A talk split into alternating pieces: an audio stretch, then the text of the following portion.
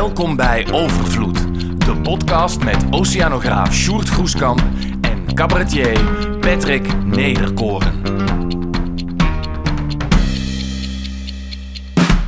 Goed, uh, dan gaan we, nu, uh, we gaan nu starten. We zitten in Capelle aan de IJssel aan het hele fijn, in het hele fijne Isala Theater. Sjoerd en ik hebben net uh, de voorstelling Overvloed gespeeld. En we hebben ja, toch echt wel een heel bijzondere gast. Danielle Hiers. Ik ontzettend blij dat je er bent. Je bent sinds afgelopen, wat was het, eergisteren? Woensdag. Afgelopen woensdag ben je Kamerlid namens GroenLinks Partij van de Arbeid. En je bent het enige Kamerlid dat via voorkeurstemmen in die Kamer terechtgekomen is. Van harte gefeliciteerd daarmee. Dank jullie wel. En uh, hiervoor, want daar ben je natuurlijk nu mee gestopt, ben je uh, echt jarenlang, geloof meer dan 15 jaar directeur geweest van Both Ends. Dat is een organisatie die zich bezighoudt met, met mensenrechten en met natuur. Daar gaan we het zo meteen ook nog over hebben. Uh, en daarvoor werkte je daar ook al bij, bij die organisatie. Eerst maar even, jij bent econoom. En ik vroeg me af, toen jij economie studeerde, ging het toen ooit wel eens over de relatie tussen economie en klimaat? Ik ben in 92 afgestudeerd. Um, en dat is hetzelfde jaar als de Rio-conferentie, waar jij volgens mij ook naar verwees. Eerste IPCC-rapport kwam toen uit. Ook ja.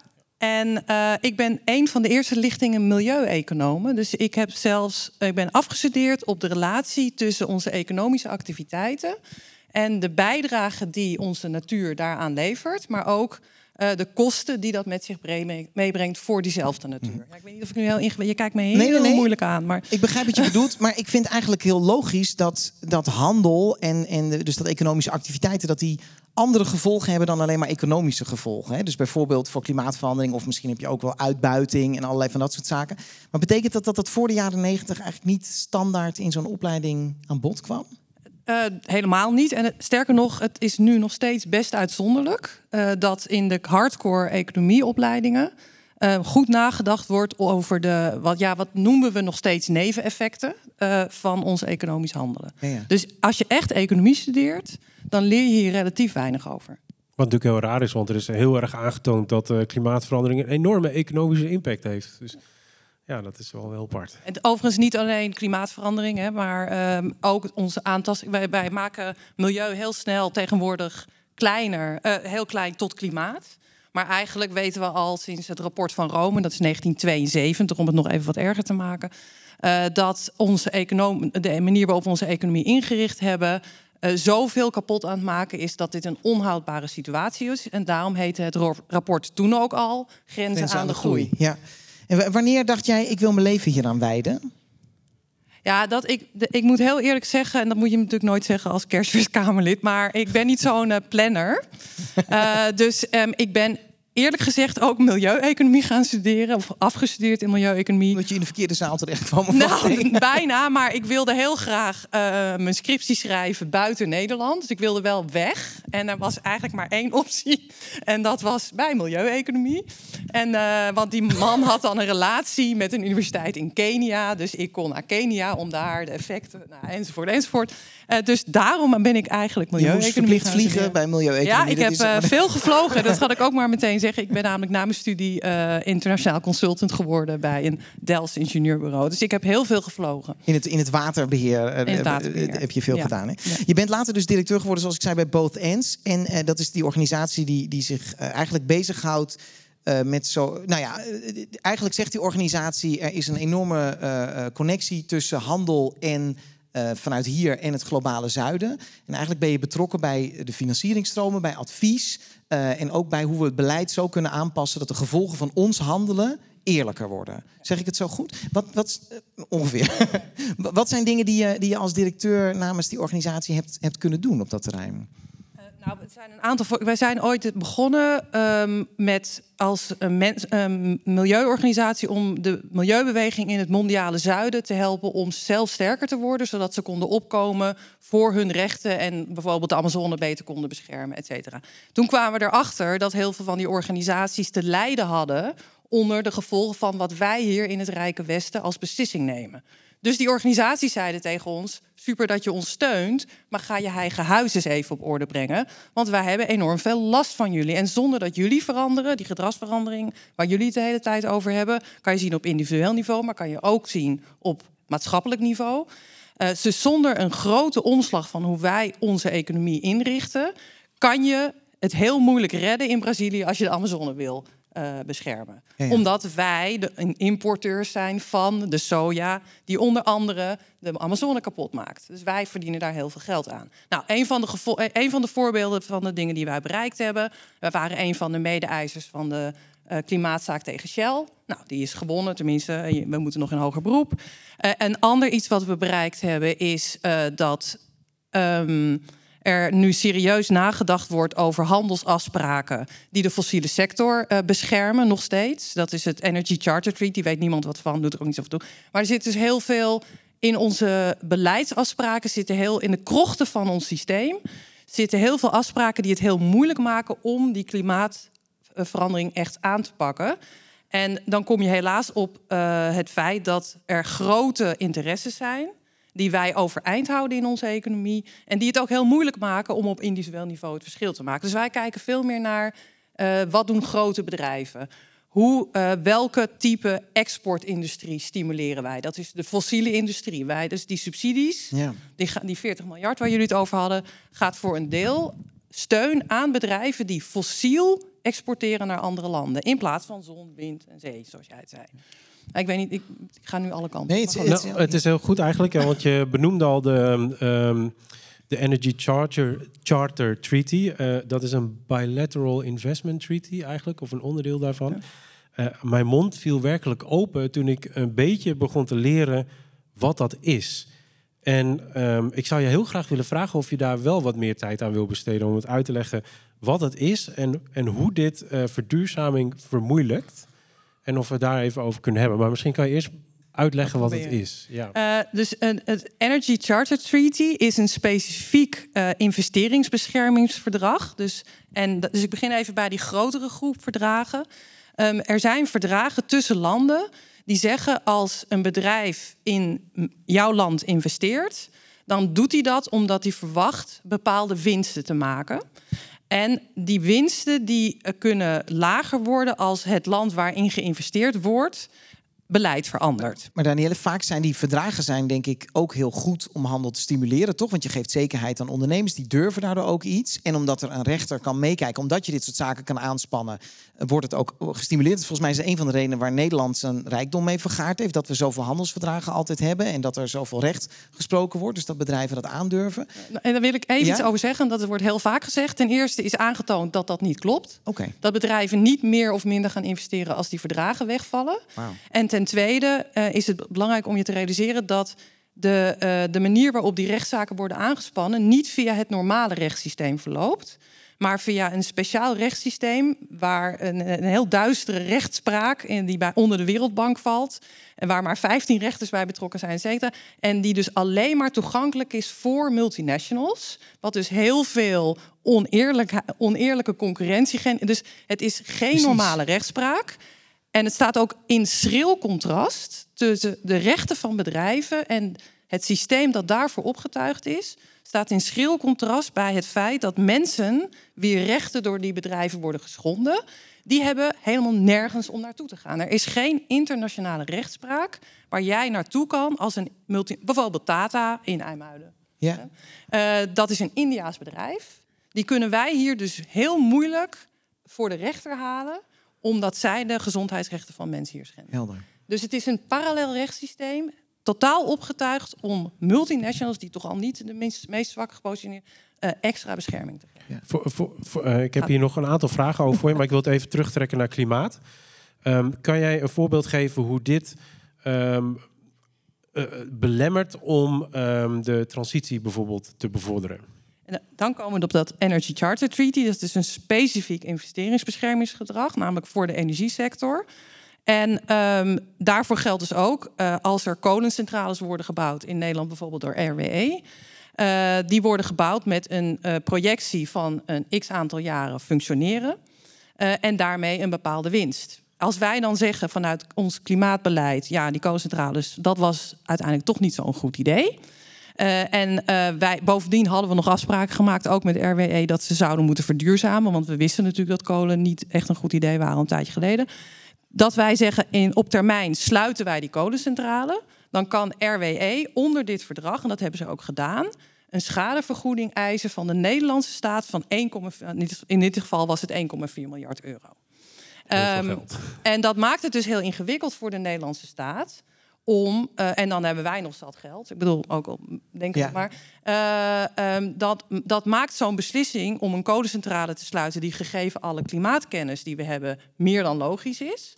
Um, dat is dus een hele dure grap. En als je dan een armer land bent, uh, die niet zomaar 1,4 miljard op de plank heeft liggen, en ook niet genoeg advocaten heeft om RWE van overtuigen dat het toch niet zo'n goed idee is. Ja uh, dan is er dus een kans dat je je codecentrale openlaat. Maar is het dan een kwestie van uh, wonderlijke betalen en uh, dat is dan maar wat we moeten doen om nog veel erger te voorkomen?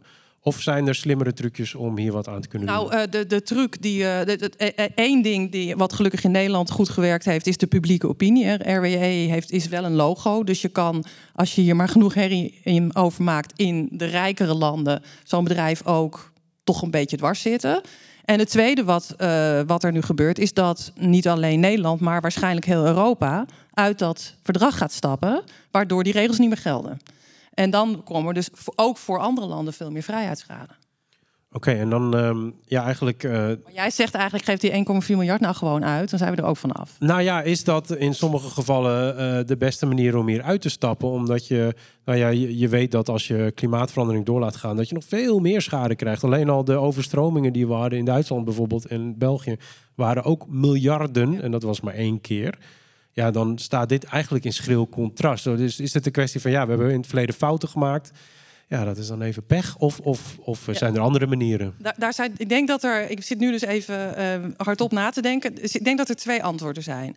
Uh, eh, 1,4 miljard als je het over klimaatverandering hebt, klinkt weinig, maar we hebben ook een tekort op onderwijs. Tekort, dus het is, je hebt uh, een bepaalde bak geld als overheid en die kan je maar één keer uitgeven. Dus dan gaan de belangen die op ook urgente dossiers, die gaan met elkaar botsen. Uh, en dan moet een overheid dus duidelijke keuze maken en die ook nog eens uitleggen aan de kiezers die niet per se klimaat op één zetten. Of in ieder geval niet als het 1,4 miljard kost.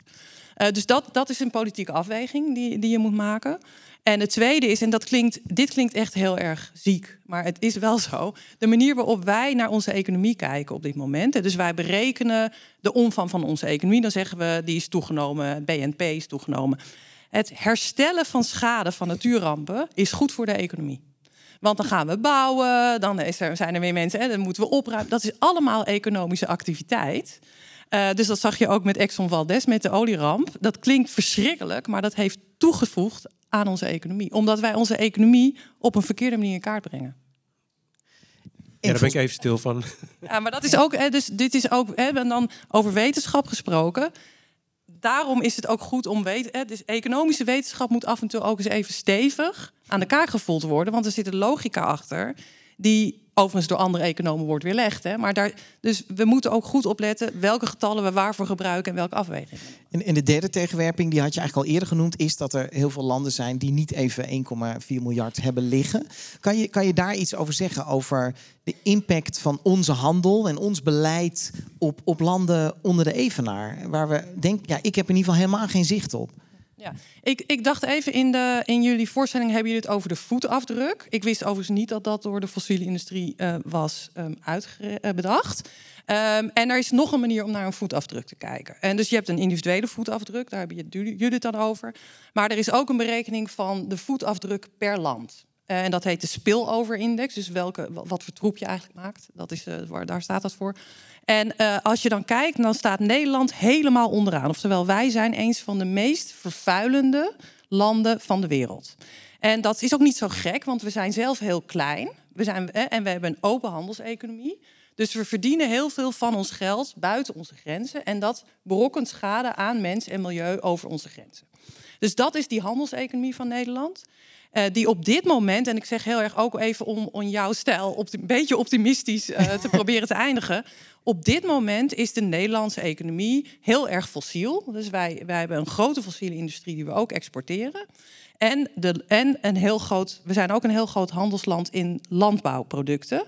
Die op dit moment nog worden geproduceerd op een manier die totaal schadelijk is voor bos, voor mens, voor water, overal ter wereld. En ik ben optimistisch en daarom wil ik ook, hè, dus uh, even dat we niet net gaan doen, oh jee, we zijn de slechtste van de klas, laat maar zitten, hier kunnen we niks aan doen. Uh, tegelijkertijd zijn we een van de rijkste landen van de wereld. We hebben ongelooflijk veel kennis. En, uh, wetenschappers zoals als Sjoerd, maar ook in Wageningen, in Delft. Um, die, dat zijn, daar zitten niet alleen maar mensen die met de oude economie bezig zijn. Maar steeds meer mensen die laten zien dat je op hele andere manieren voedsel kan verbouwen. Mhm. Dat je hele slimme energiesystemen kan neerzetten. dat je op andere manieren je financiële sector kan inrichten. Want we hebben ook een hele grote financiële sector in Nederland. Ja. Uh, en als we nou eens die mensen wat meer ruimte zouden geven, bijvoorbeeld door fossiele subsidies af te schaffen, want dan krijg je dus een hele andere economische activiteit, dan is ons land in staat, denk ik, om een koploper te worden op een groene en duurzame economie, die ook nog eens veel meer welzijn creëert voor andere mensen elders. Maar dan moeten we dat besluit wel, nou liefst nu dus vandaag, gaan nemen. Um, en uh, dan moeten de mensen die daarmee bezig zijn, die dat willen, zich ook veel meer manifesteren. Uh, um, in dat geweld van al die grote bedrijven die zeggen wij gaan het wel voor jullie regelen. Want op dit moment is die, is die balans weg. De grote bedrijven zeggen nog steeds wij doen het goed, wij gaan het regelen. Uh, maar het is hoog tijd dat we meer gaan luisteren naar de anderen die laten zien dat het wel kan. Wordt dit ook jouw rol als Tweede Kamerlid?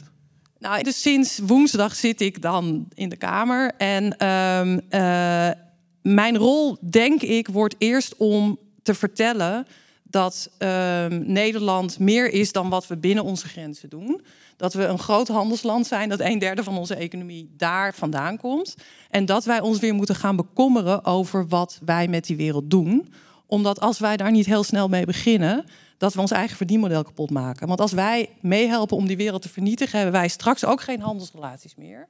Hebben wij straks ook geen uh, producten meer om in te handelen. Dus ik vind het, mijn grote uitdaging is om te beginnen met weer te gaan praten over de rol van Nederland in de wereld. Want ik vind dat dat nog echt veel te weinig gebeurt. En dat gebeurt ook te weinig als we het hier alleen maar hebben, als we het over klimaat hebben, over wat de rol van een consument is. Want daar houden we onszelf echt te klein. Maar wat is daar omstreden aan? Dat is toch goed als je dat, als je dat in de Kamer brengt? Je wilt dat, dat van die consumenten van die handel? Nee, dit allebei. Dus het is ja, goed dat je dit gaat vertellen. Nou, ik zou. Het, kijk, uh, onze handelseconomie is um, denk ik, een grotere klapper als we daar wat in kunnen veranderen dan als elk van ons. Ja, nee, dan ja, die steentjes moet je ook doen. Maar ik denk dat het belangrijk is dat wij als burgers ons realiseren dat wij ook onderdeel zijn van de maatschappij en de economie die Nederland, die Nederland bouwt. Dus wij moeten ook weer gaan hebben over die grotere systemen. Ja, maar misschien kan je daar iets over zeggen. Want wij hebben het, als wij het hebben over die persoonlijke afdruk, hebben we het over kleine dingen. Hoe kan je minder vlees eten? Hoe kan je dat soort dingen? Maar je hebt natuurlijk ook, je kan ook op andere manieren invloed uiten. Je kan stemmen. Je kan, wat, wat, wat kunnen mensen nog meer doen? Als het, als het gaat om wat wij dan de handafdruk noemen in, in de voorstelling. Nou, ik, ik denk dat je, je hebt het op een gegeven moment ook, eh, dat is de invloed, hè, is de handafdruk. Dus dat invloed is niet alleen je koopgedrag. Is denk dat je koopgedrag maar een klein deel daarvan is. Je invloed is uh, op welke bank zet ik mijn geld? De ABP is uit fossiel gestapt omdat er 10.000 pensioendeelnemers een brief hebben geschreven aan het pensioenfonds waarin ze zeiden: Mijn pensioen is bedoeld voor mijn toekomst. Dat kan je niet in fossiel stoppen, want dan hebben we geen toekomst. Dus het, het samen je organiseren om de grote instanties waar wij allemaal bij betrokken zijn, waar we allemaal werknemer van zijn. Uh, of de gemeentes, hè, de gemeente Amsterdam is ook uit fossiel gestapt. Um, de universiteit, allemaal. Dus organiseer je daar waar je het meeste verschil kan maken. Ja. Uh, en uh, dat gaat echt veel en veel verder dan je eigen consumenten. Wat ik het engste vind, denk ik nog aan dat verhaal van de consument, is dat je dat allemaal in je eentje moet doen. Ja, terwijl, het is zo, um, zo we, groot we, en zo eenzaam ook. Ja, ja, terwijl je ziet, samen een A12 een paar maanden achter elkaar blokkeren, heeft effect. Dus Um, organiseer je weer, kijk naar je buurman, vraag wat zullen we gaan doen met ze. Hoe houden we nog twee mensen bij? Hoe we daar? Uh, zo heb ik ook mijn voorkeurstemmen gekregen. Iedereen, hè? jij was er een van, zeg je. Uh, iedereen heeft. Uh, zo heb ik er binnen gekregen, jongens. Ja.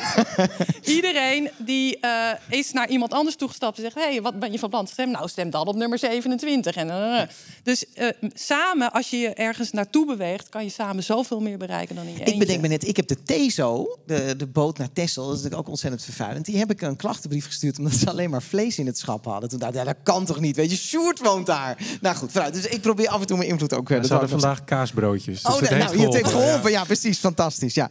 Hey, en... Ah, dus, dat, weet, nou, zo één anekdote. Ja? Eh, in Delft is een, inderdaad iemand geweest die heeft gezorgd dat uh, in de kantines van Delft... de hele universiteit, volgens mij geen vlees meer wordt geserveerd. Uh, ja, ik bedoel, en daar heeft hij gigantisch veel shit voor over zich heen gekregen, maar het is hem wel gelukt. Of een ander voorbeeld, ik weet niet of jullie allemaal postcode loterijen dingen doen, maar die hebben op een gegeven moment een boekje er rondgestuurd ja. naar alle loterijen uh, van Otto Lengi. Met allemaal hele makkelijke, hele lekkere vegetarische gerechten. Dat is iedereen gaan koken. Dat heeft zoveel meer effect dan maar, we denken. Maar toch nog heel even terug oh, naar, naar, naar, Of nee, sorry, wat wou je zeggen, Sjoerd? Nou ja, ik had nog wel een vraag. Want uh, bij je handafdruk, de invloed die je kan uitoefenen... Is ook, gaat ook vaak over... Uh, kan ik de lokale wethouder bellen? Of kan ik die, hoe kan ik iemand in een machtspositie bereiken?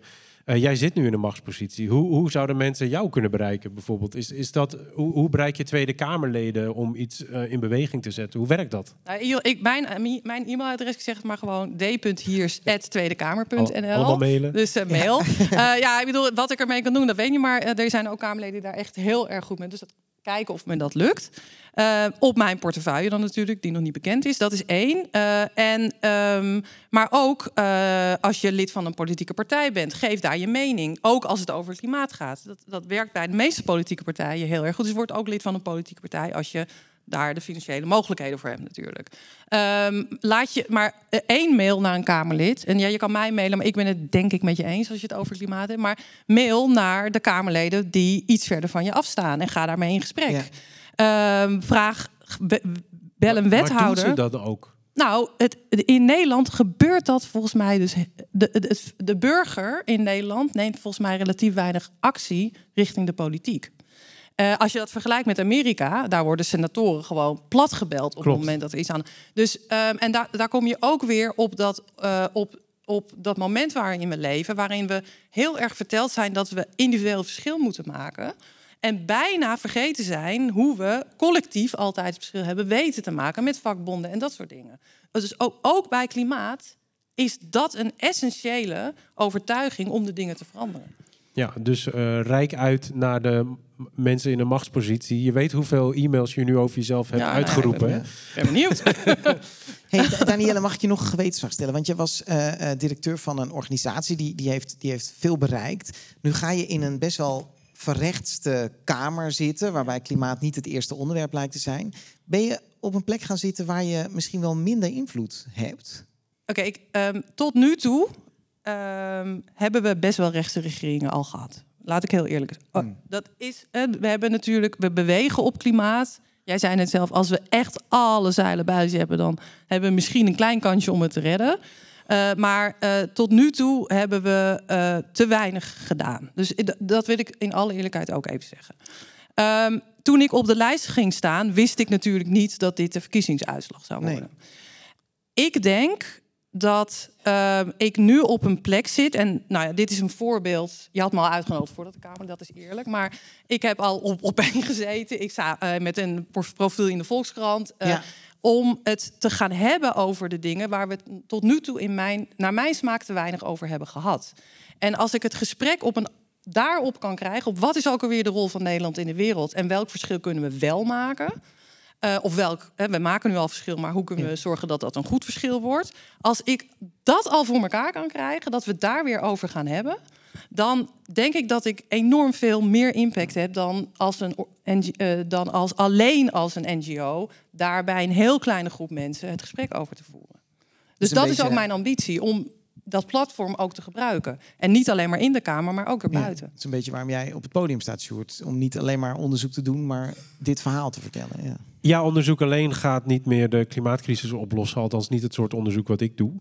Um, en ook niet op de tijdschaal waarin nodig. En dat motiveert mij om uh, de, de, kennis die we al wel hebben te communiceren. Om mensen in beweging te krijgen om nu iets te kunnen betekenen. In plaats van als ik nu een geweldige ontdekking doe, dat dat over twintig jaar effect heeft. Zeg maar. ja. In, in uh, zeg maar alle kandidaten die worden van tevoren natuurlijk uitgekozen door een partij. En in het uh, verslag dat over jou geschreven werd, stond dat de commissie verwacht dat je heel snel en heel effectief Kamerlid wordt. Dat vond ik echt een, een prachtige, een prachtige uh, zin, een mooie verwachting. stel nou dat jij heel veel in die Kamer kan gaan bereiken en dat wij allemaal die handafdruk, hè, dus we gaan onze invloed gebruiken, niet alleen maar in ons eigen leven, maar daarbuiten ook. Hoe ziet de toekomst eruit, Danielle? Wat, wat, wat zijn je, je zei ik ben een optimist. Wat zijn je verwachtingen voor over 20, 30, 40 jaar? Ik, door mijn werk heb ik heel erg veel gewerkt met niet alleen activisten die dingen tegenhouden, maar ook mensen die zeggen: ja, ik ga gewoon laten zien dat het anders kan. En die zijn er over de hele wereld, ook in Nederland. Dus in Nederland is een hele beweging rondom voedselbossen. Dat is een hele andere manier van dingen produceren. Je ziet in steden hele snelle verduurzamingsactiviteiten. Maar over de hele wereld zijn dus bijvoorbeeld boeren die al op een, op een duurzame manier voedsel voor zichzelf en voor anderen produceren. Uh, zijn mensen die watersystemen weer uh, schoner maken en op slimme manieren energie eh, gaan genereren met waterkracht en niet op grootschalige manier. Zijn mensen die veel slimmer nadenken over het minder gebruiken van energie. Dus ik, wat ik hoop dat we gaan doen is de krachten die er al zijn, de wind in de zeilen geven. Onder andere door uh, uh, de fossiele sector, dus de, de sectoren waar we echt van af moeten, ook te gaan verwijderen. Dus we, het enige wat we hoeven te doen is ruimte creëren. Door iets weg te halen, want de rest is er al lang. En ik, uh, en ik zou zo graag ook theaterstukken willen zien die laten zien wat er allemaal al is. Want het is prachtig om die dingen te zien. En het is heerlijk om dat voedsel te eten. En het is mooi om in die, in die, in die uh, groene kathedralen te zijn die we samen kunnen bouwen. Dus uh, ik hoop dat we dat ook voor ons houden. Het is er al, we hoeven het alleen maar meer ruimte te geven.